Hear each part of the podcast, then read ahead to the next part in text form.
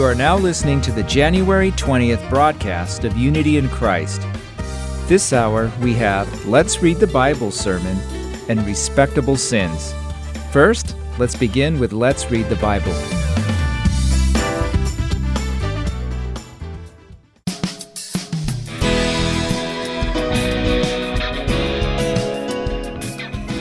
Hello, Hardinsville Gospel Ministries listeners. This is Justin Kong with Let's Read the Bible. How much do you think God has sovereignty over our lives? Of course, most of us might say, God is a sovereign over all parts of my life. But is the way we live our lives truly prove that God is indeed sovereign over our lives just as we confess with our mouths? How can we prove that we believe God has sovereignty over all parts of our lives? Verse 3 from Proverbs chapter 16 that we are going to read together today is a very well known verse. Commit your work to the Lord and your plans will be established. Quite often, we wonder what it means to leave our lives to God's sovereignty. Some of us think leaving our lives to God's sovereignty means that we do not have to do anything and just let God lead our lives. Some others think that they will do what they can do on their own and consult God when there are things that they cannot do on their own. What about you? How are you understanding the saying to leave our lives to God's sovereignty? What and to what extent are you leaving your lives to God? Commit your work to the Lord. The root meaning of commit means to roll. Just as rolling a rock, it means to roll our affairs and bring them to the Lord. But there is a very important word in this verse. What does it say to commit? That's right, it says to commit your work. Our work. What is our work?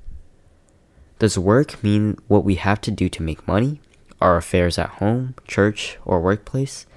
Does it mean events like marriage, birthday celebrations, inviting neighbors after moving to a new house, or important company activities? Are these the work that we need to leave to God's sovereignty? Well, the exact meaning of work in today's proverb encompasses everything. Especially, the meaning of work in Hebrew is everything that humans attempt. So when we directly translate the verse, commit your work to the Lord, it means roll all your affairs that you are attempting to the Lord God. This does not mean that we do nothing with what we are planning to do and wait for God to do something about them after we leave them to God's sovereignty. It means we bring our affairs and what we are planning to do to God and ask for His will and do the best we can according to His guidance. It is not about trying to accomplish our work on our own or move in the direction we want. It is about bringing our work in front of God Ask what His will is about them. Which direction is the right direction, the holy one and good one? So we acknowledge that God is the one who fulfills all the work and we obey Him. When we leave all of our work to God's sovereignty completely, we will also be able to leave the results to God as well.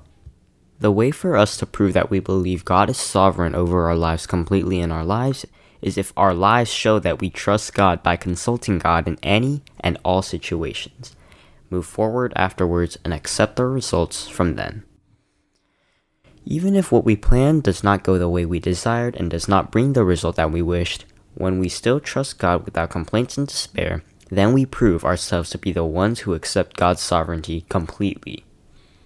I hope we will not try to use God to fulfill our own desires. Rather, I hope our desires become the work that we can bring to God so that they will become instruments in fulfilling God's good will. Let's read Proverbs chapter 16, verses 1 to 33 together. The plans of the heart belong to man, but the answer of the tongue is from the Lord.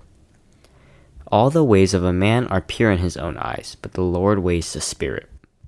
Commit your work to the Lord, and your plans will be established. The Lord has made everything for its purpose, even the wicked for the day of trouble. Everyone who is arrogant in heart is an abomination to the Lord. Be assured, he will not go unpunished.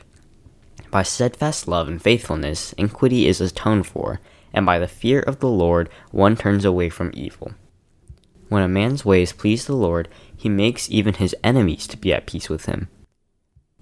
Better is a little with righteousness than great revenues with injustice. The heart of man plans his way, but the Lord establishes his steps. An oracle is on the lips of a king, his mouth does not sin in judgment. A just balance and scales are the Lord's, all the weights in the bag are his work.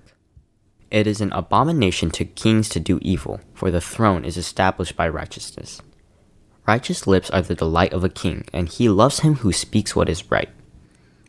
A king's wrath is a messenger of death, and a wise man will appease it.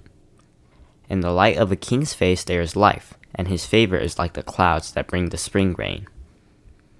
How much better to get wisdom than gold?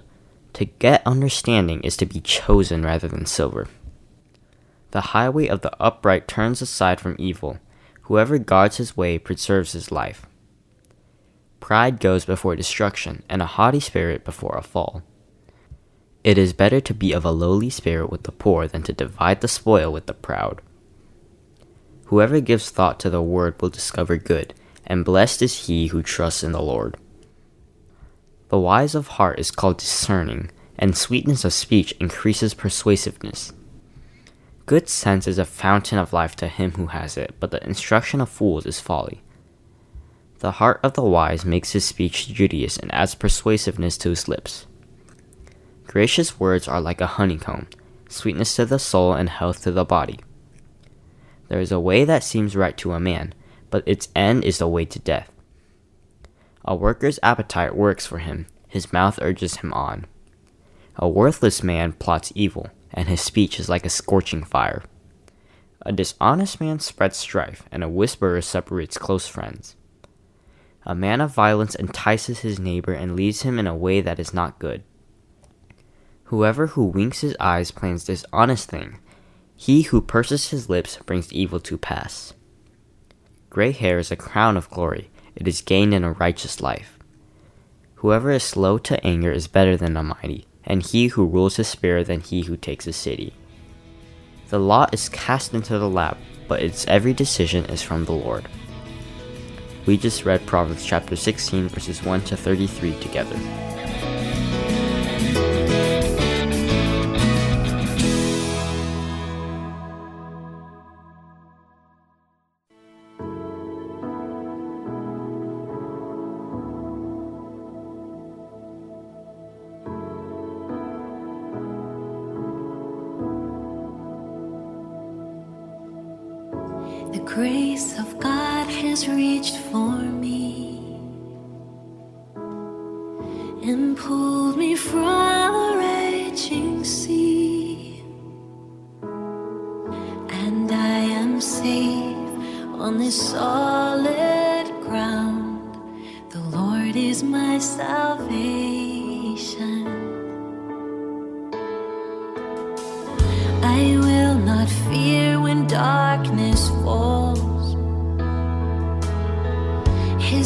Strength will help me scale these walls. I'll see the dawn of the rising sun. The Lord is my salvation.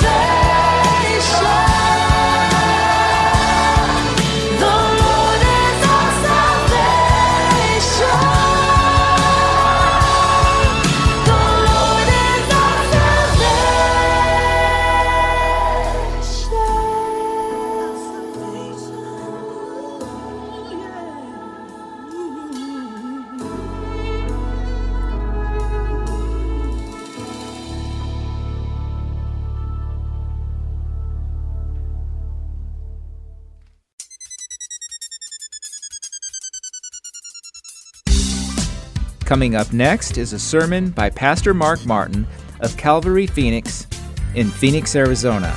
Today's topic is The Greatest Wonder of All. I hope you have a blessed time with Pastor Mark.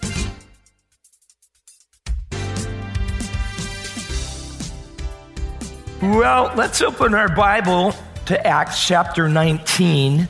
At the end of his second missionary journey, Paul had briefly visited Ephesus, and this is where this incident uh, that Luke is telling us about takes place. Verse 21 is where we'll start. Now, after these events, Paul resolved in the Spirit to pass through Macedonia and Achaia to go to Jerusalem, saying, After I've been there, I must also see Rome. And having sent into Macedonia two of his helpers, Timothy and Erastus, he himself stayed in Asia for a while. Often, Timothy and Erastus are shown to be Paul's uh, personal assistants. He needed help. And it was good that these two brothers could be with him. The Holy Spirit led him to go away for a while, but at the beginning of his third missionary journey, Paul traveled back to Ephesus, and, and this time he's going to preach and he's going to teach for over three years. Now that's cool. You know, be able to really settle down. You think about this guy who's been a church planter, and like with the believers in Thessalonica, he was only there just a brief time and had to teach and run. But here he's able to go deep into the word and teach and preach. Preaching is the declaring of the gospel. I look at preaching more as evangelism, whereas teaching is what we're doing right now. Maybe last Sunday would be preaching, you know, more evangelistic, sharing the gospel, whereas today where it's preaching. So the Apostle Paul's doing that. And remarkable things happen. Remember, in Ephesus, uh, the, the uh, in chapter 19, the first part, uh, we had these men who were filled with the Holy Spirit. They began speaking in tongues and prophesying and reasoning about the kingdom of God. And we uh, bumped into the seven sons of Sceva. Remember those guys? Yeah, and they things didn't go well for them. But then we also saw this great victory of people giving up their sin. And verse 20 says, So the word of the Lord continued to increase and prevail. How much? Mightily. So the Spirit, we're talking about the Holy Spirit, has empowered these people, and now the word of God is prevailing mightily. So now here's some background to prep us for what's ahead. I, I want to tell you a little bit about Ephesus. City of Ephesus was a beautiful place with a population of more than 250,000, which made it like the fourth largest city in the Roman Empire. It's a huge place, huge, dense populations. The general lay of the land, it was in a beautiful place, just a gorgeous uh, area with mountains surrounding. Paul would have often walked through the beautiful gate of Hercules.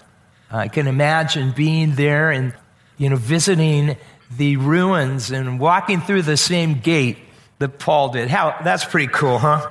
Many wealthy people lived in the city, and archaeologists have uncovered some of the, the houses, you know, mansions that these uh, wealthy people lived in.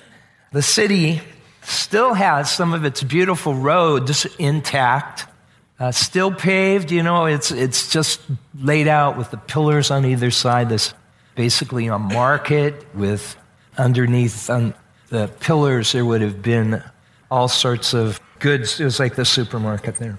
But you also need to know that Ephesus had some real amenities.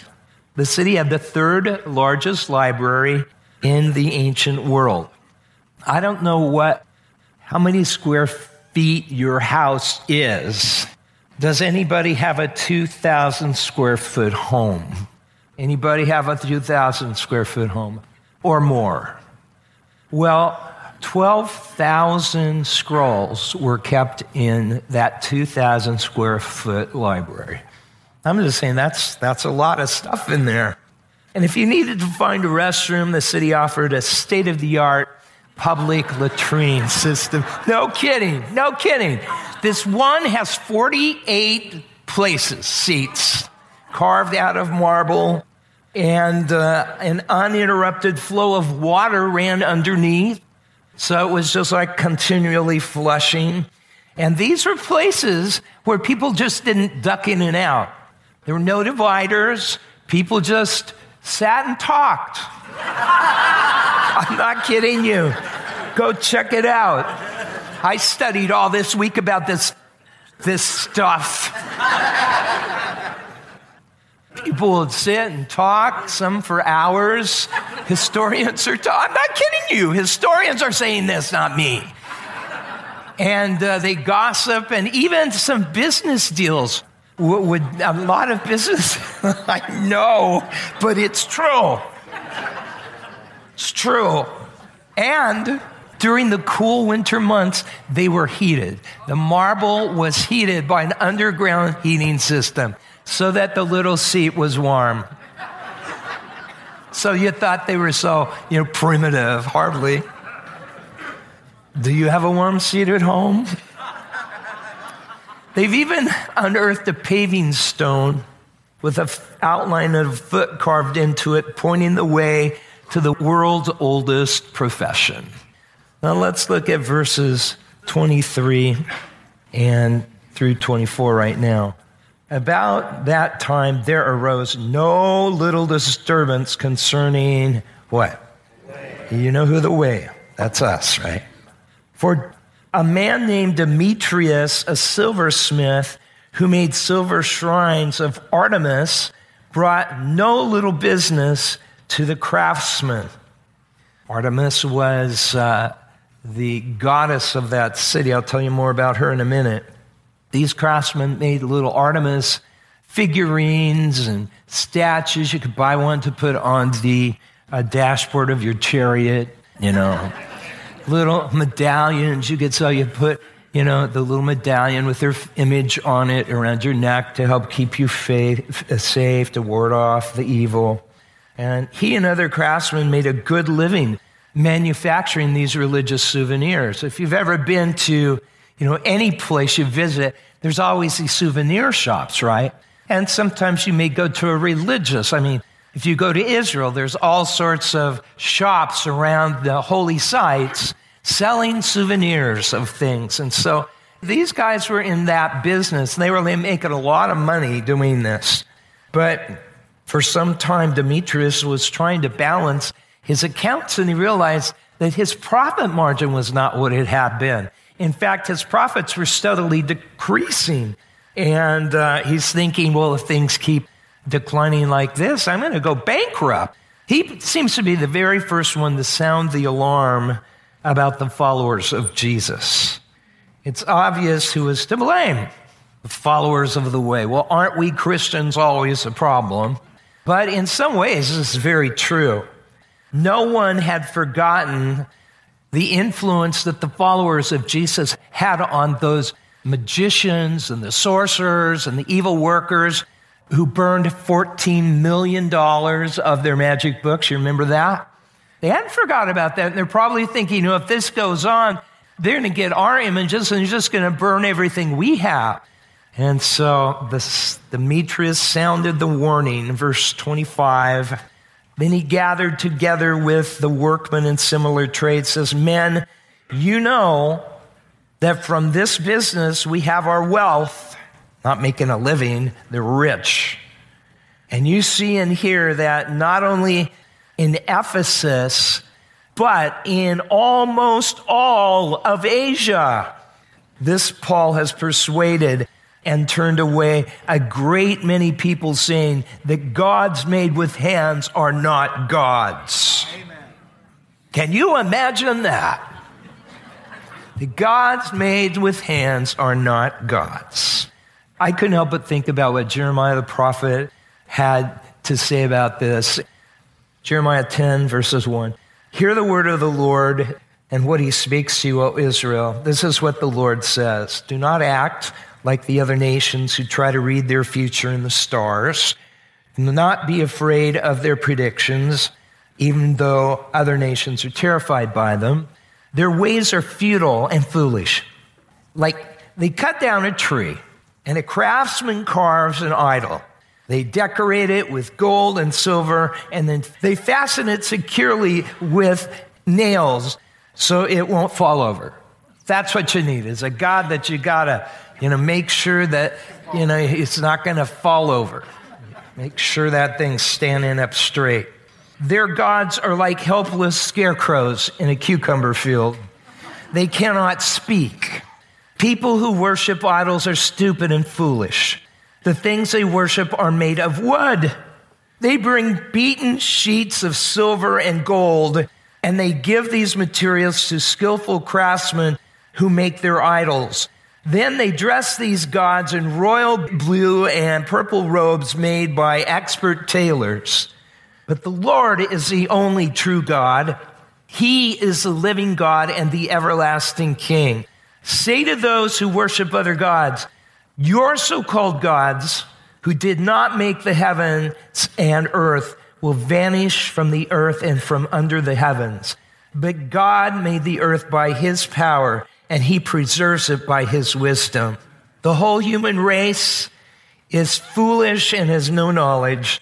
Craftsmen are disgraced by the idols they make, for their carefully shaped works are a fraud. These idols have no breath or power. Idols are worthless. They are ridiculous lies. On the day of reckoning, they will all be destroyed. But the God of Israel is no idol. He is the creator of everything that exists. Amen. He's saying that gods made by human hands are not gods at all. Okay, well, now back to Demetrius's worries. Uh, let's go back again to verse 26. And there is danger, he says.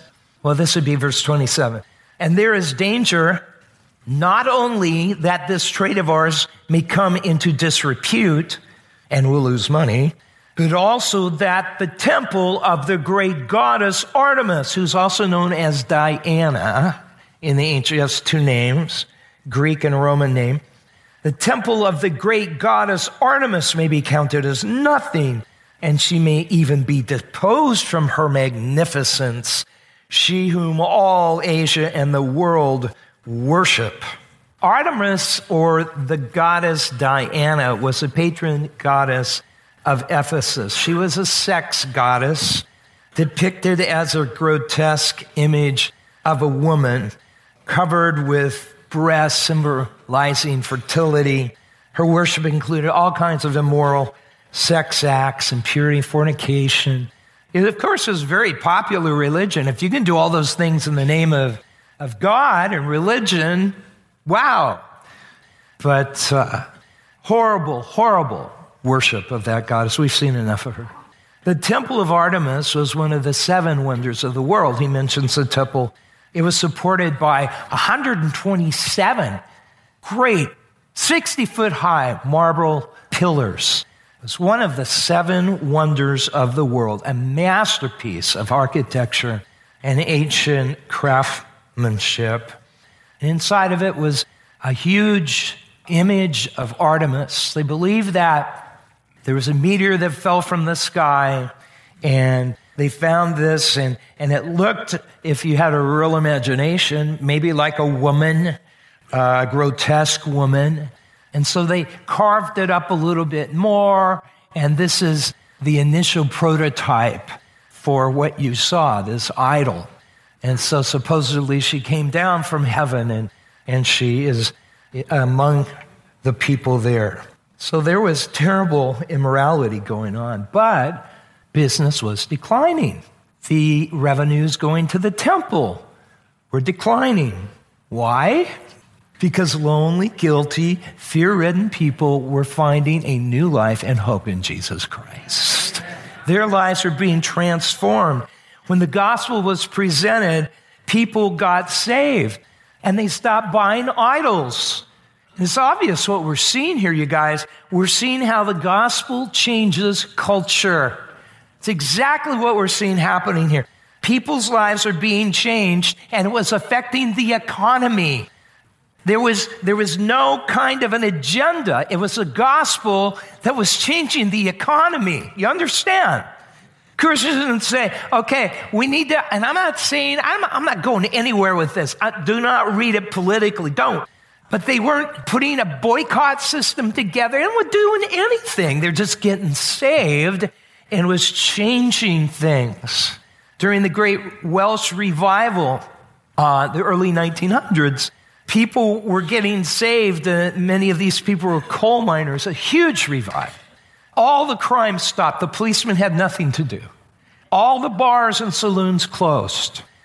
And the coal miners who had problems working because the donkeys didn't understand directions because they always directed the donkeys with swear words, and the donkeys didn't recognize anything but those words. I mean, it was transformed. Did, did I read 100,000 people came to Christ during that revival? I think I read that last night. I think that was the number. David Guzik says Christianity should affect the economy. Amen? Not just personally, our, my economy should affect me, right? And how I handle my money. Not just personally, but in a community as well. This effect will not always be welcomed. In Ephesus, business was down at the pagan shrines because of the transforming work of the Jesus Christ. This happens again and again as Jesus does his work. For example, a Roman official named Pliny later wrote a letter to another official named Trajan describing how people were not going to shrines anymore because of Christian influence. Pliny wanted to know what he should do about it. This is how we ought to endeavor to change our city. Amen? It's like, why aren't people coming to my business anymore? Why aren't I making money? What's the problem? Oh, man, people are getting saved. Christians are coming alive. Christians aren't compromising anymore. They're not involved in this junk anymore. C.H. Spurgeon, who is a hero primarily of pastors, They pastored one of the world's largest churches over 100 years ago. He said he lived in England, his church was in London, and he said, I wish the gospel would affect the trade of London. I wish it might. There are some trades that need affecting, need to be cut a little shorter, not by an act of parliament. Let acts of parliament leave us alone. We can fight that battle alone but it may come to an end by the spread of the gospel. I have no faith in any reformation that does not come through men's hearts being changed. Amen, Brother Charles Spurgeon. Amen. Now, the incident continues, verse 28. When they heard this, they were enraged and were crying out, Great is Artemis of the Ephesians. Can you say that loud for me? I can't say it. My voice is shut. Just say it once. I know you don't believe it, but go ahead, say it just for the effect. What? Yeah, yeah, yeah. I know you sound like a bunch of Christians sounding like trying to be pagans. I'm not gonna, I'm not gonna have you do it again. Okay, that was okay. Um, yeah, but they're chanting this. It says, "Great is Artemis of the Ephesians. Great is Artemis of." They're just shouting this over for two hours. So the city was filled with confusion, and they rushed together into the theater, dragging with them Gaius and Aristarchus Macedonians who were Paul's companions in travel. They rushed into the Ephesus Great Theater. This theater, look, it was absolutely colossal. It seated 25,000 people. And so they all rush into this theater. The noise must have been deafening. One commentator says the acoustics of the theater are excellent even today. I don't know if you've ever been into, in one of these or at one of these ancient theaters, they are, I know there's one in Israel, there's some other places, but you can say a word, I can talk just like this, and on the very back row of that, you can hear me clearly, absolutely clearly.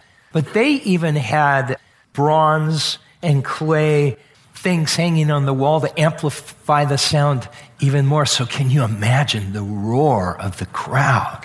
Great is Artemis of the Ephesians. Great is Artemis. Great for two hours. Can you imagine being a Christian outside of all of that? You could hear it for miles around. Can you imagine being a Christian all of that, thinking, well, Lord God, protect us? Can you imagine that? Can you imagine being there?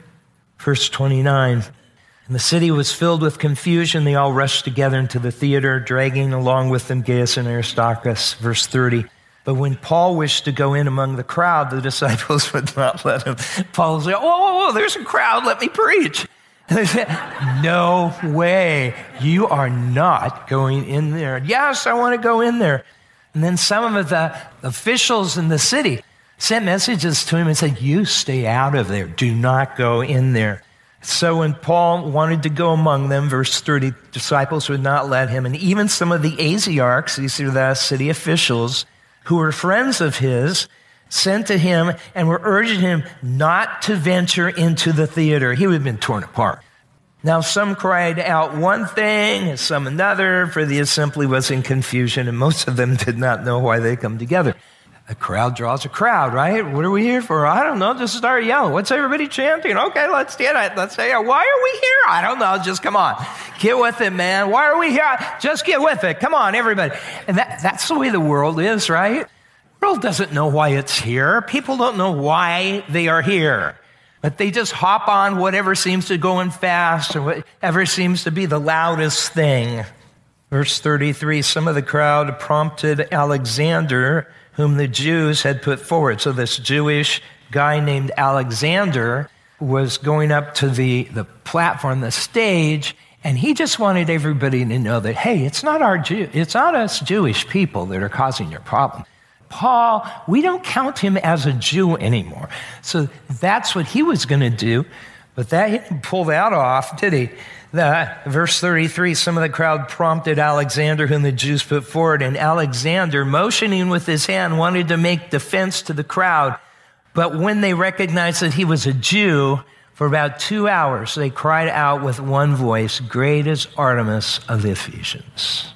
And when the town clerk had quieted the crowd, he said, Men of Ephesus, who is there who does not know that the city of the Ephesians is temple keeper of the great Artemis and of the sacred stone that fell from the sky?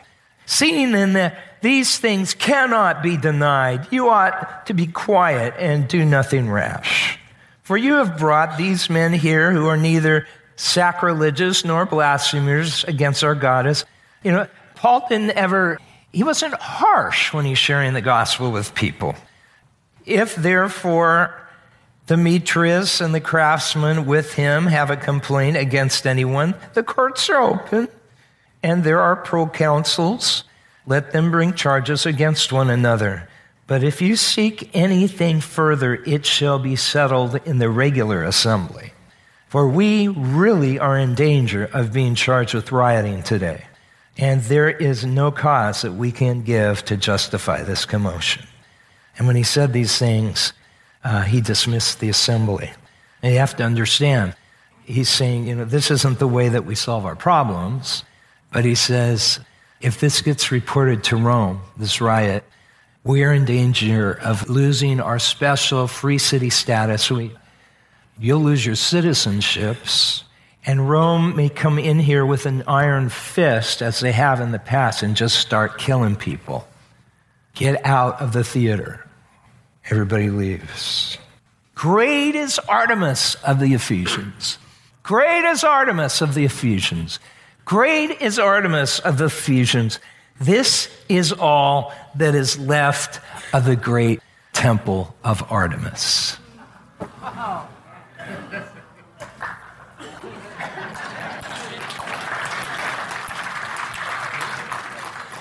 fact, they had to dig that up and stick it up. It wasn't there. No one worships Artemis anymore. Most people would not even recognize the name, but the name of Jesus is known around the world. Amen? He's loved by billions of people. Seven wonders of the world have disappeared and are in ruins, but the wonderful one, Jesus Christ, he still stands. But there's another wonder. Sometimes I think, you know, I, I've studied history a lot. I think, oh, why wasn't this like, why wasn't Solomon's temple one of the, or you know, the temple of Jesus' time, one of the seven wonders of the world. I, I think of something. What should have been on that list? Maybe there should have been eight or nine wonders of the world. Why seven? But there's another one that didn't make it on the list, and it's the greatest wonder of all. You know what it is? It's the wonder of grace. It's the wonder of grace. It outshines any of those seven under, other uh, wonders that people build themselves. Grace Grace is something that God offers, it's something that God has. In Ephesians, the Bible says, For by grace you've been saved through faith, and that not of yourselves, it's a gift of God. The wonder of grace is that God has chosen you, that you are wanted, and that you are loved. Chosen, wanted, loved. There's problems for people I don't feel special. I don't feel wanted. I don't feel loved. I don't think that anybody would choose me if they really knew what I am inside. If they really knew what I do, if my secrets were out, people would not like me. But God chose you. And the amazing thing, the grace thing about this is God chose you not being shocked when he finds these things. God shows you knowing these things about you. Amen? God shows you that way. God wants you. God wants you. The creator of the universe that we read about, the one who created it all, wants you. Why? Because he loves you and he's a God of grace. And God's love for you isn't just passive. It's not a, a passive, yeah, I love, I love. It's active. That's why you're here today. It's because of God's active love. I just want to say this. Lord, put this on my heart. A good God sees you in trouble. He knows that you've been thinking about suicide. You may be watching. Lord, speaking to you, there's somebody here. You know, people are thinking about suicide are pretty quiet about it. But He's made sure you are here today. So you got to take God's hand. Listen, here's a word from the Lord for you. God says, I am the Lord your God who holds you by your right hand, who says to you, Do not fear, I will help you. It's not the way to turn. You've been doubting God's love for you, and you're thinking God, I've got to hear from you. I got to hear from you today. And if I don't hear from you today, I just know this is not for real. I need you to speak personally to me. Let me see. This is the personal to you right now. God put you on my heart last night. I'm thinking, who is this, Lord? I don't know who you are, but I know God brought you here today because He needed you to know that He knows you need to hear that this is real. It's real. You're here. And here's a word from the Lord to you. He says, I have loved you with a love that lasts forever. And so, with unfailing love, I have drawn you to myself. You're here. You're considering stepping out on your spouse and um, abandoning your marriage. I want to say, stop. Stop. Take God's hand. Take God's hand. Walk in obedience and seek reconciliation. There's power God will save your marriage. How many here God saved your marriage? Let me see. God saves marriages. He can turn things around. You've been wounded, maybe, and betrayed by a friend, and you are struggling with bitterness. This is a hard thing. God sees you. God knew, knew you'd be here, and God holds out his hand to you. This is the one who knows what it's like to be wounded and betrayed by a friend. Yes? You just take God by the hand right now, and I believe that you're set free from that in Jesus' name. I believe, I know the Lord can lift this stuff just in an instant. I know He's lifted that from me. I know He can lift that from you in Jesus' name. Just surrender that. God knows you don't want it anymore. Who wants bitterness? Who wants to hang on to that stuff? Just offer it to Jesus and He'll take it away. You can't get over the guilt of what you did when you were 19. You're here. And I would take God's hand right now and know that your guilt is taken away and you are forgiven. The Lord Jesus, He says, You are forgiven. Jesus Christ will accept you. He'll forgive you right now, no matter what you have done. For all that you've done, all your guilt can be taken away in an instant. You just need to take God by the hand. He wants to bring you into His family greatest wonder of the world is the wonder of grace. That, that God has chosen you, that God loves you, that God wants you. It's the greatest wonder in the world. And it's a wonder that is not going to disintegrate and someday we'll find in ruins. This wonder, this life that God gives to us, is everlasting. It is forever.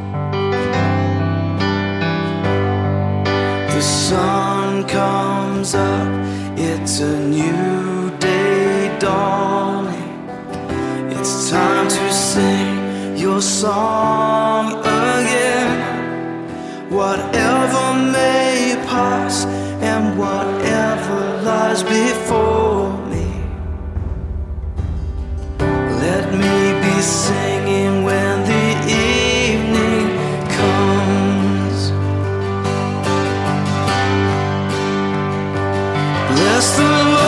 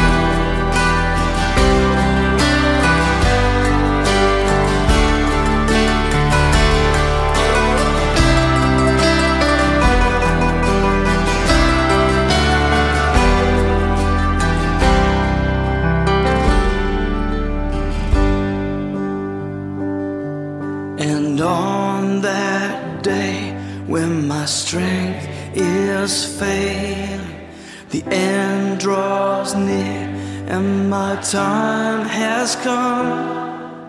Still, my soul will sing your praise unending.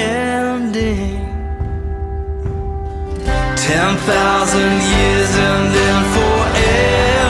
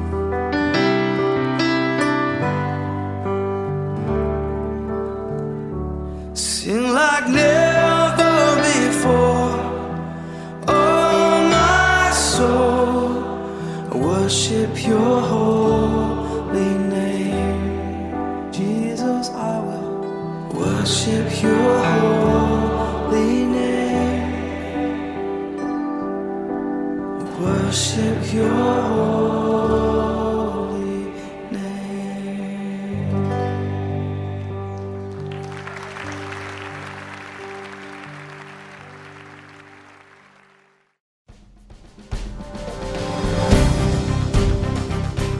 Heart and Soul Gospel Ministries has opportunities for anyone to volunteer in editing, producing the program, or even reviewing broadcasts at our office.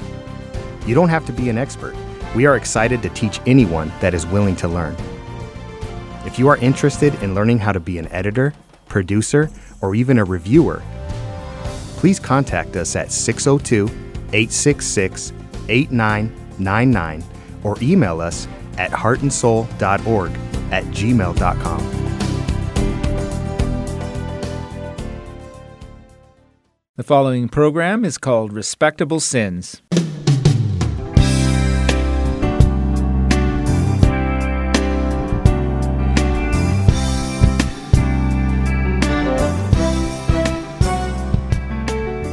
Listeners. I am Terry, the host of the Christians Who Read book.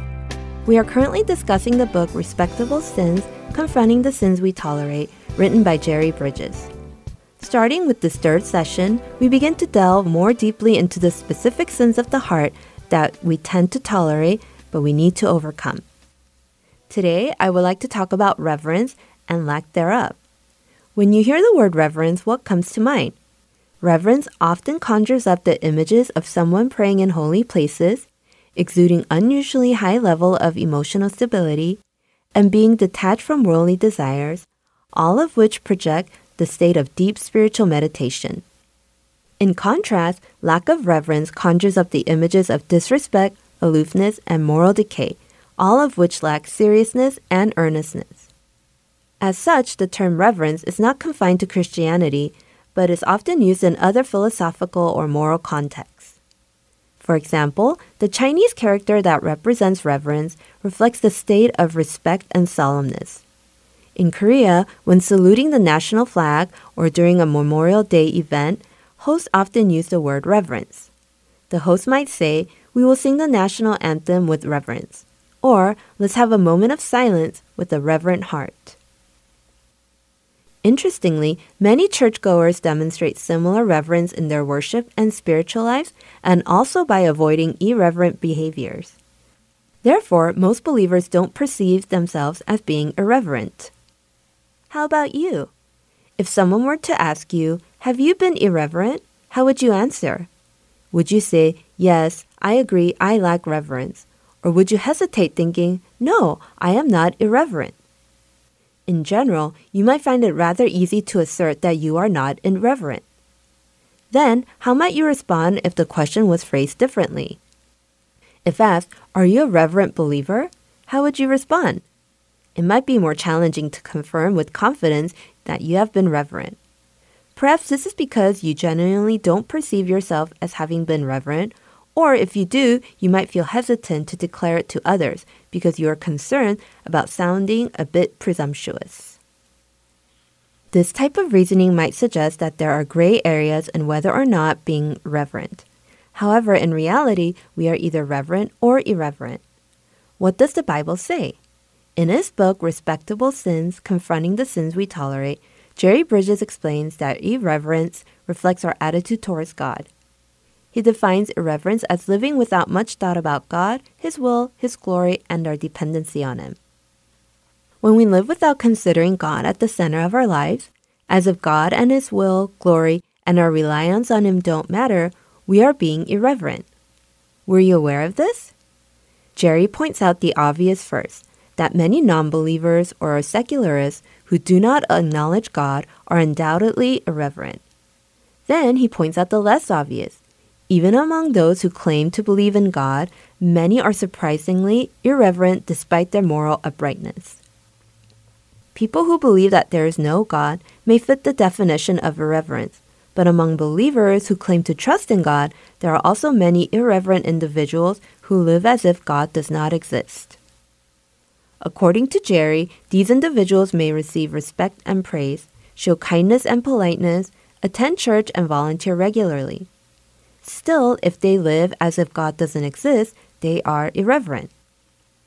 They don't think about God daily and act as if God is absent, demonstrating reverence neither in thoughts nor in their actions. If they live each day without considering God and behave as if He doesn't exist, they are not necessarily immoral people, but they are irreverent. A reverent person approaches everything with a prayerful heart seeking God's guidance in all endeavors, decisions, and outcomes. This person makes plans and acknowledging God, saying, Lord, today I plan to do this and that at church. Guide me with your wisdom and lead me according to your will. If this is not right, please intervene. I entrust this plan to your hands. Or, Lord, I am planning to visit Korea. When would be a good time to visit? I have things to take care of in my mind, and you will give me wisdom and guidance. This attitude represents reverence, according to Jerry. Psalm chapter 16, verse 9 says, The heart of a man plans its way, but the Lord establishes his steps. Living with the awareness of God's presence, seeking his guidance, and entrusting our plans to him is at the heart of a reverent life. This way of life glorifies God. The Apostle Paul's instructions whatever you do, work at it with all your heart, as working for the Lord, not for human masters, clearly lays out the principles that could guide us in our reverent lives. Are we just like the non believers and secular colleagues when we merely work for our own benefits and for promotions and higher salaries? Shouldn't we aim to please God in everything we do and exalt Him before others? Doing so would please God and glorify Him. That would be what it means to live for God's glory. That would exemplify the essence of a reverent person. How consciously and prayerfully do we glorify God in our words and actions? Are we often forgetful of God in our everyday living? Our lack of desire to develop an intimate relationship with God reveals our irreverent nature. Do we crave God like deer pants for the water? Do we earnestly seek Him? We would not be earnestly seeking God when we do not rely on God or do not live in His presence. The lack of reverence connects all these aspects together. Jerry suggests that irreverence is a fundamental sin, more than even pride. When we live every moment acknowledging that everything we have, our existence, and our accomplishments are by God's grace, we keep pride away from us. Similarly, if we are conscious that God hears everything we say, we would likely not utter unkind or malicious words.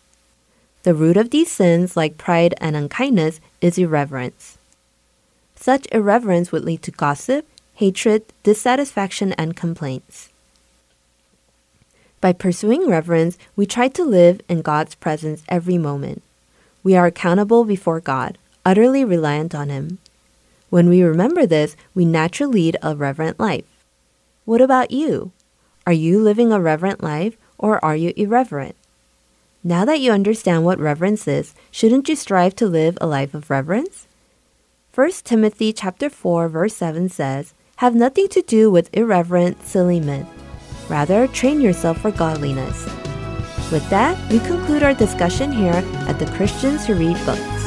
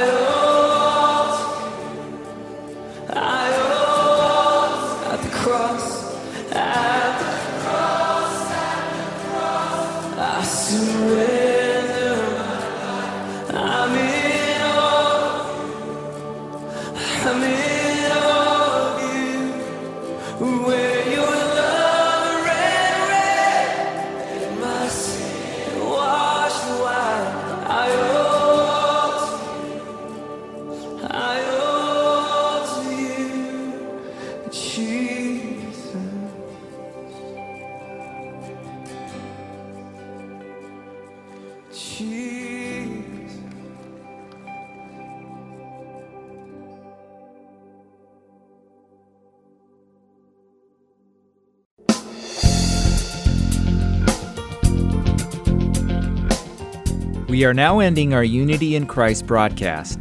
Thank you for listening, and I look forward to being with you again next week.